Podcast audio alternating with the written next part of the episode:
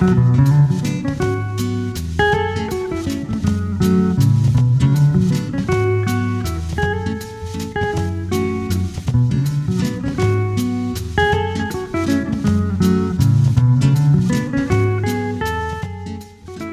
to Island Idols. I'm Barry Menikoff calling in from Honolulu, and you are Aaron Menikoff calling in from Atlanta, and this is a podcast about books and life. Well, here we go. This is season number three of Island Idols. It's episode 25. It is 2020. 2020 is not yet over. Uh, my father, Barry Menikoff, is still hunkered down in Hawaii I am still in Atlanta, Georgia. Uh, I think it's safe to say that we have not traveled less for decades than we have this year. You have at True least Dad? traveled somewhat. I've not traveled at all. I'm going bonkers. Uh, you, I can't imagine. I can't imagine what it's like being on that tiny island for that long. Well, I'm not going to try to describe it. What are you doing to keep busy? it's difficult. It's challenging, but I'm not yet ready for the uh, to be carted away. So I'm uh, I'm glad about this uh, episode. At least it gives me something to do. It does give you something to do, and uh, if everything goes according to plan, uh, this episode is going to come out well December second. So November will have passed, but this is our 25th episode of Island Idols. And uh, in November, I celebrated my 25th wedding anniversary. How crazy is that? Wow. Congratulations. That's a silver anniversary, isn't it? It is a silver anniversary. Apparently, every year has something, but like silver, gold, and diamond. That's all people remember. Silver, gold, and diamond. Nobody exactly. Exactly. But there's like a plastic year. Uh, there may be know. plenty of other things, but uh, never having gotten to that stage, it's beyond my ken. Well, for all of our listeners, it's December. And uh, look, I think December is when many podcasts uh, take a break, but here we are. We're, we're picking it back up right in December 2020. We are eager for the coronavirus to be in the rearview mirror. It is not, but we move on with life as we must. And this season, we are devoting an entire season to the short story. In this particular episode, Dad, is uh, intended to be an, an, introduction to the short story. And uh, I want to show you some books that I have on my desk. Dad, you can see them. I just want to show you a few books. Let's start with this. It's called Modern American Short Stories. I don't know if you've ever seen this, Dad. I can see it.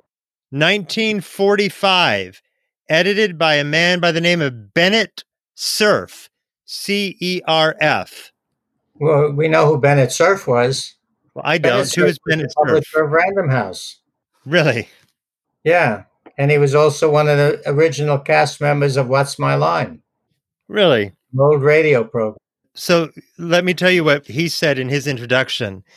He said there are only two valid excuses for adding another anthology to the ever expanding array one is the hope that it can introduce at least a handful of insufficiently exploited talents to the general reading public. The other, in the words of Frank Morgan, is to make a little money. Hmm. Well, so, Dennis is a storied figure in publishing history, so I won't go and give a little. I won't give a little bit of a, a little blurb on him, but uh, he was the publisher. He was also very notable because he was the one that introduced the modern library to American uh, readers. What do you mean by that? Creating these these republications of what you might say called classic American uh, writers for widespread distribution. Now, Dad, a number of years later, one of your first academic publications was the short story. Now, this came out in 1969, and it was a second edition came out in 1975 this is published by or edited by you and a gentleman by the name of Robert A. Rees, the short story, an introductory anthology.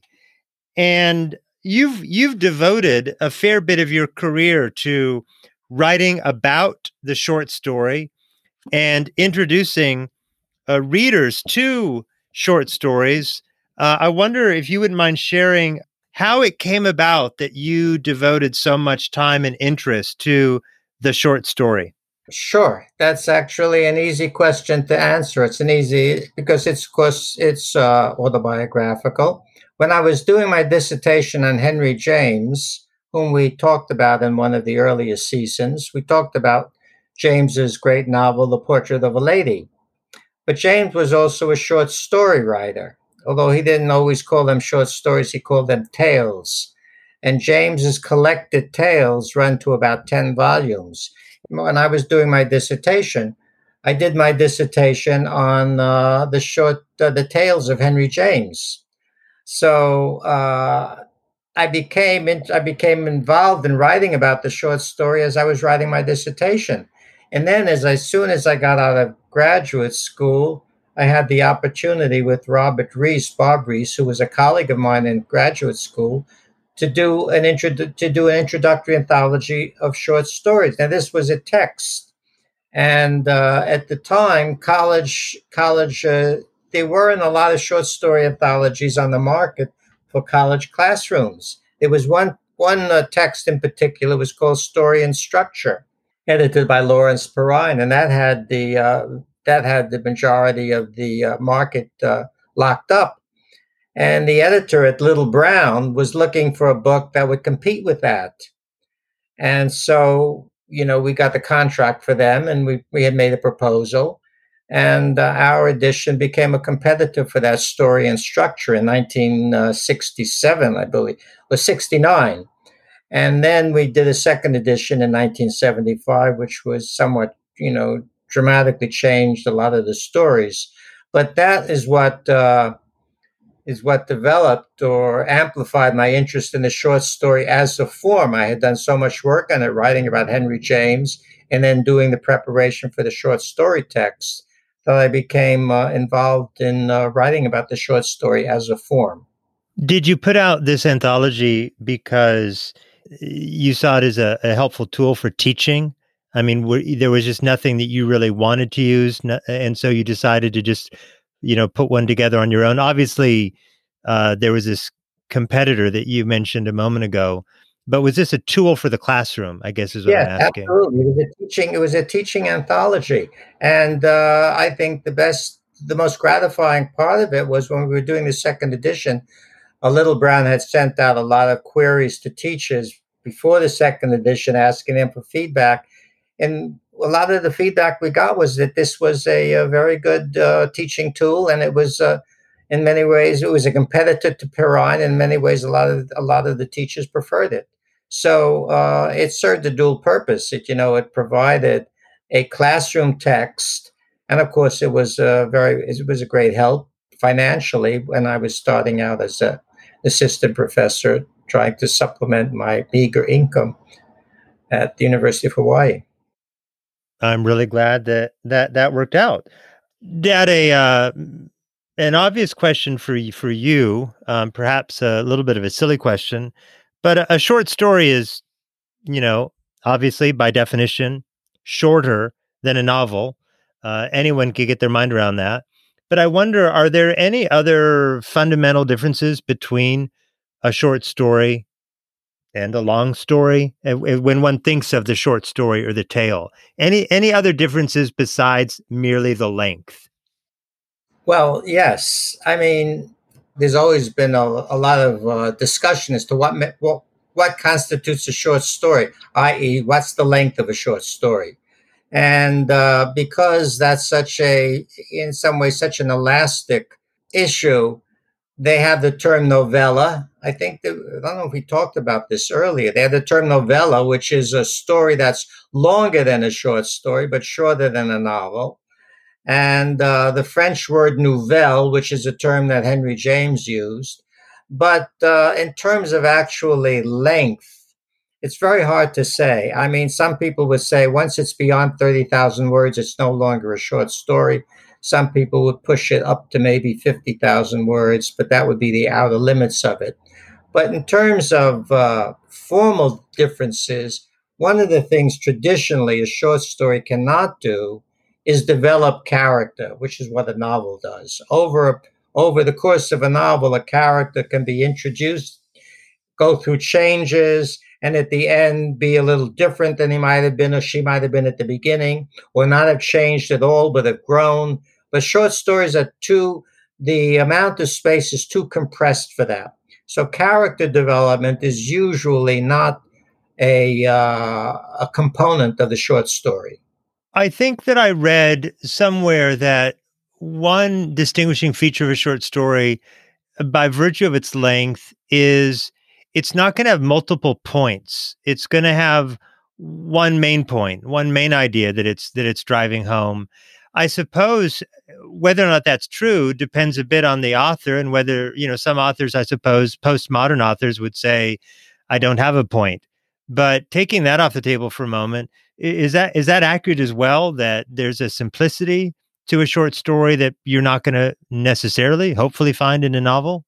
Well, I wouldn't say simplicity, but I would say there's a concision. The short story is has to be concise, and in being concise, it has to make its point quickly, swiftly, and without any kind of uh, uh, you know over elaborate structure.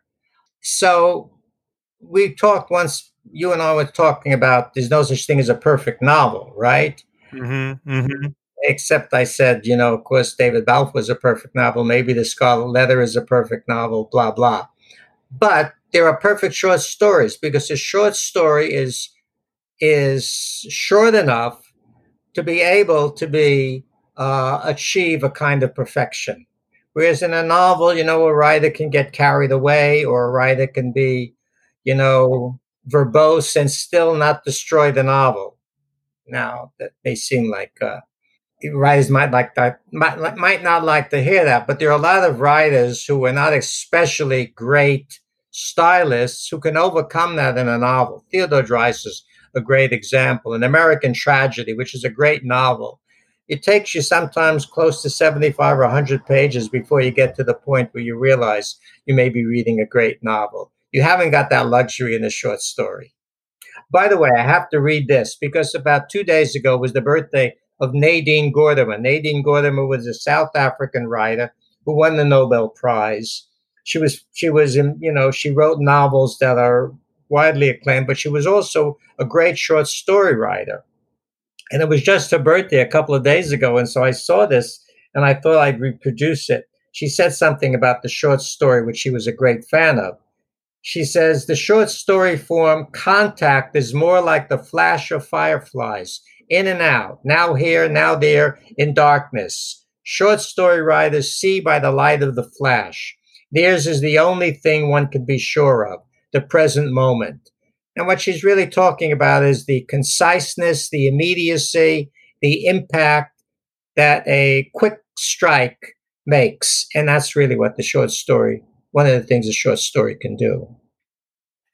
Dad, I fear we're going to go off on a tangent here, but and our next episode, we're really going to drive dive into your introduction to a work called "The Complete Stories of Robert Louis Stevenson." Uh, you wrote a lengthy introduction to this collection of short stories. I want to dip in to talk about one thing that you perhaps alluded to in the quote that you just made. In that introduction, you say that the, the short story, when it came of age or became very popular, was a response to a fast paced age. It was a response to a world that was changing, a world that was speeding up and it needed you say something like it needed a genre to um, to portray itself and that that genre that tool was was the short story it's quick it's short it's doable it's something that someone can consume and digest in a relatively short amount of time and so in a fast-paced world you know a short story in written form is is a wonderful thing now, here's the tangent. I'm about to drive off a, a cliff. We spend so much time on this episode talking about books and talking about stories. We're going to talk about short stories.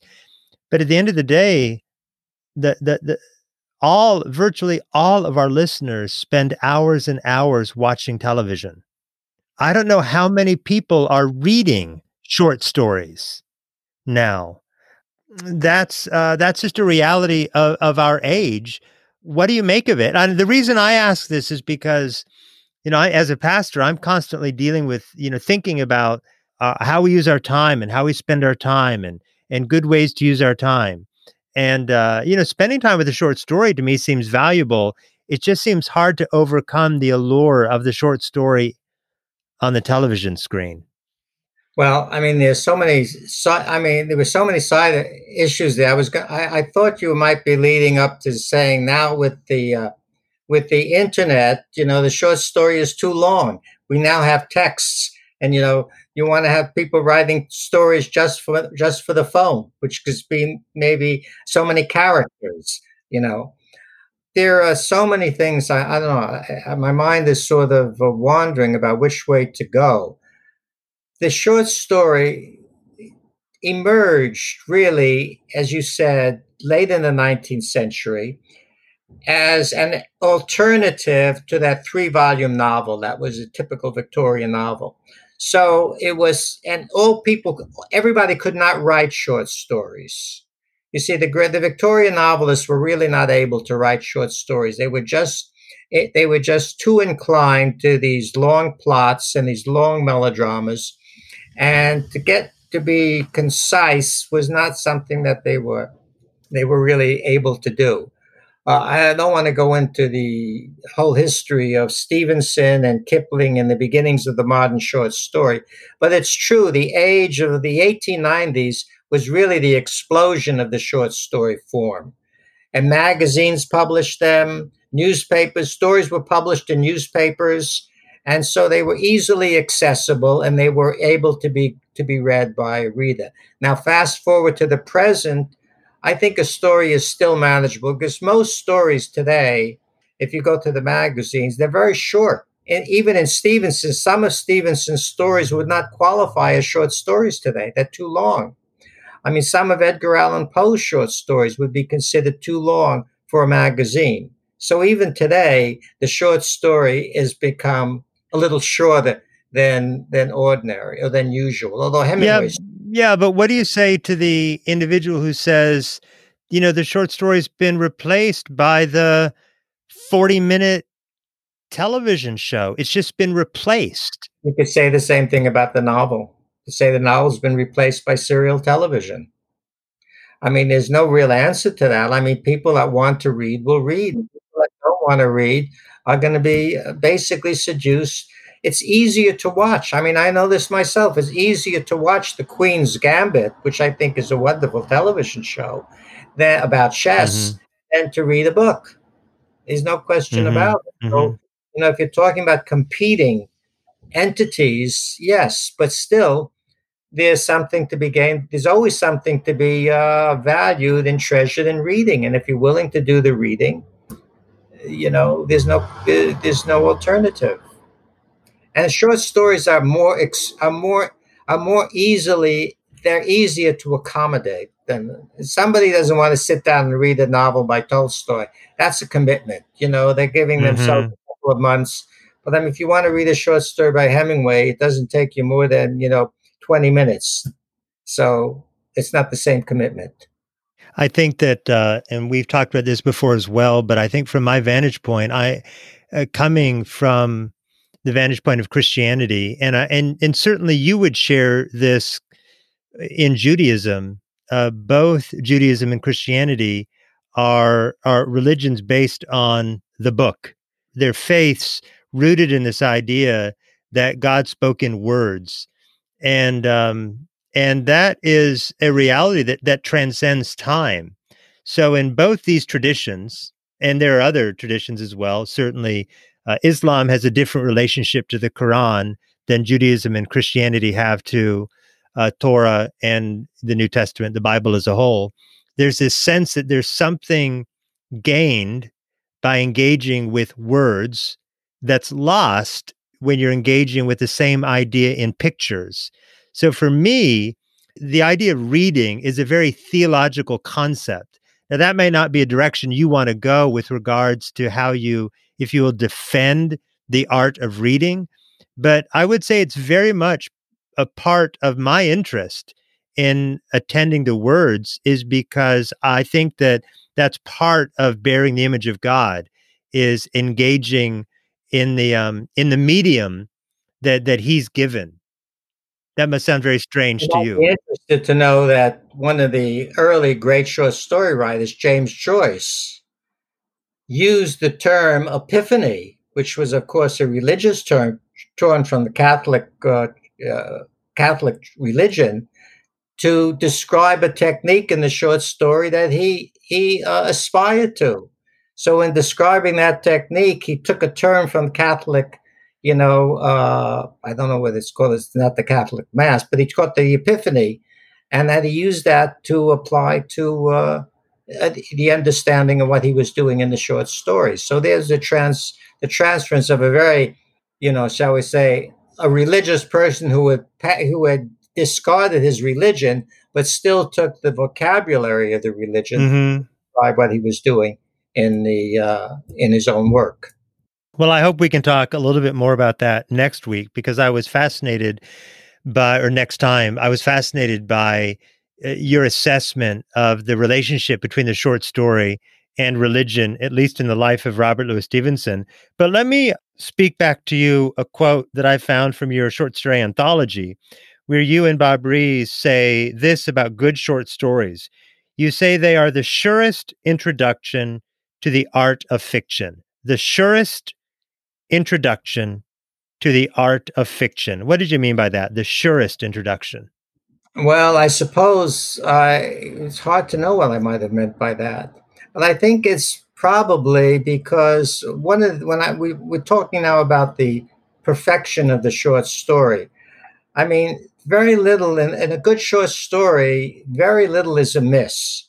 So one thing, a short story writer has to be a stylist a novelist doesn't have to be a great stylist to be a great novelist, although that might be disagreed by some people. But you can't be a great short story writer without being a good stylist. So the language is always going to be it's going to be front and front and center. In other words, when you're reading a short story, you're conscious of the language in the sense that every sentence is really going to be well turned. The diction is going to be very exact and so when you think of fiction as an art in which the writer is manipulating the tools of language, the short story is a great introduction to that. And I would say I think well, that makes that's me... what I would have have meant primarily. You see, the introduction to language and the introduction to concision and uh, precision in language.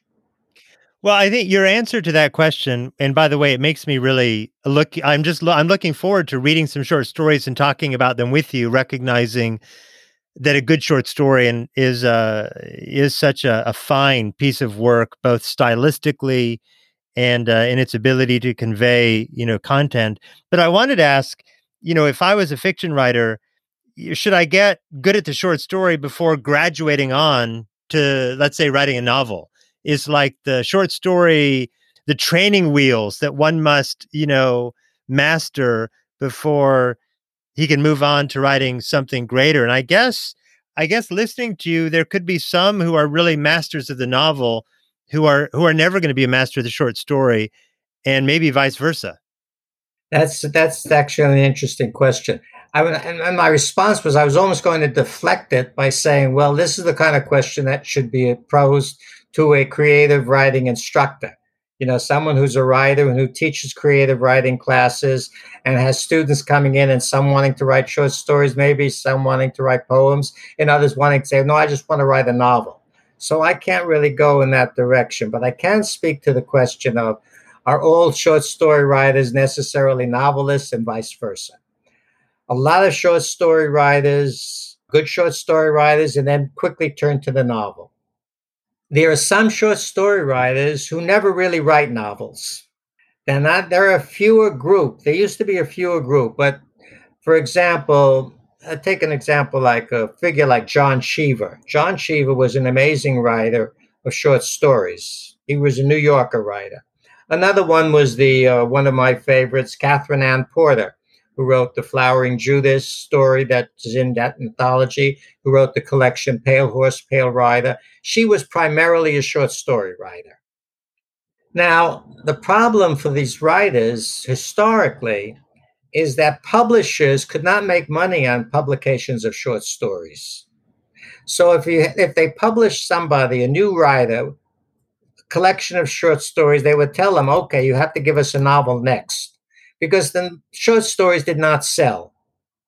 And it was a standard, it was a standard principle with publishers that they would only publish your short stories if you would then provide them a novel which they could try to market and make money at.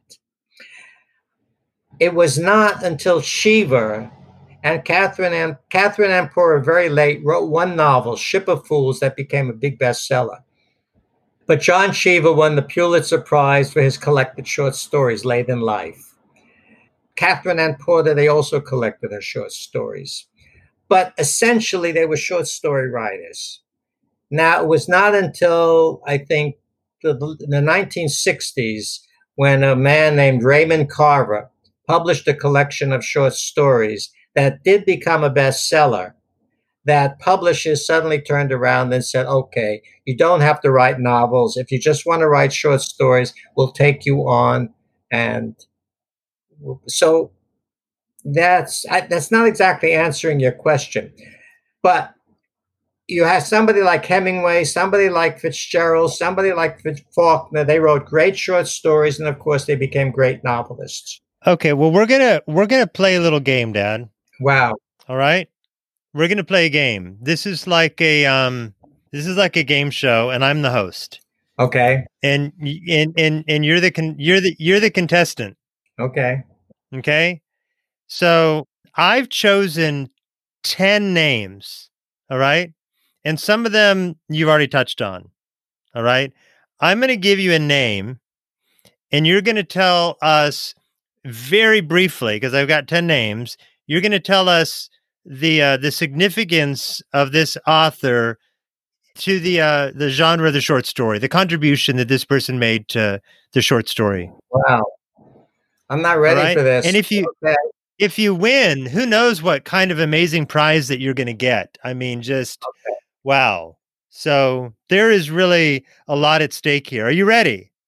Okay, go for it, Alex. All right, Nathaniel Hawthorne. Well, Hawthorne was really the, the, the first, along with Poe, the first great American short story writer.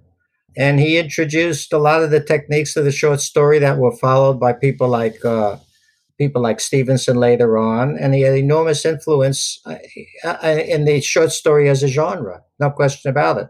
He was probably the most important American influence on the short story, along with Edgar Allan Poe. I'm passing over Washington Irving because our readers are probably not interested in Washington Irving. Mm, okay. Robert Louis Stevenson. Stevenson was the founder of the modern American short, the modern, the modern short story. Basically, the modern short story flows from Robert Louis Stevenson. More on that next time. The New Arabian Nights, which Stevenson published in 1882, became the model for readers for, for writers following Stevenson who wanted to write short stories, including Rudyard Kipling and Jack London. Katherine Anne Porter. Katherine Anne Porter was probably the first American short story writer who achieved prominence solely as a short story writer, and whose stories are uh, are almost some of them are close to perfection, if not perfection itself. And we should add, as you mentioned in a previous episode, her story, Pale Horse, Pale Rider, is about the Spanish flu. She contracted the Spanish flu in Denver when it was out and about, and she wrote Pale Horse, Pale Rider. Is that right? Correct. I didn't know okay. she contracted the flu. I thought she was writing about some other people. I think okay. she did, but obviously she survived. F. Scott Fitzgerald. Scott Fitzgerald was, was Scott Fitzgerald's great short stories as are, are among the best in American writing. He also wrote great magazine stories. So he represents both a, a, short story writer who wrote commercial fiction and a short story writer who wrote fiction that became, shall we say, artistic, you know, fiction. Although he often didn't know the difference between the two of them in his own mind. D.H. Lawrence. Well, in the English short story, Lawrence is at the top, along with James Joyce. I would say Lawrence's short stories are as good as any any that have been written. What was unique about Lawrence besides how good he was? The passion of his stories, the uh, symbolic, uh, you know, resonance of the stories, and uh, I would say probably some of the uh, the sexuality in a lot of the stories. William Faulkner. Faulkner is very hard. I'm not a great Faulkner. Uh, a scho- I'm not a Faulkner scholar, and I've never found Faulkner that easy to deal with.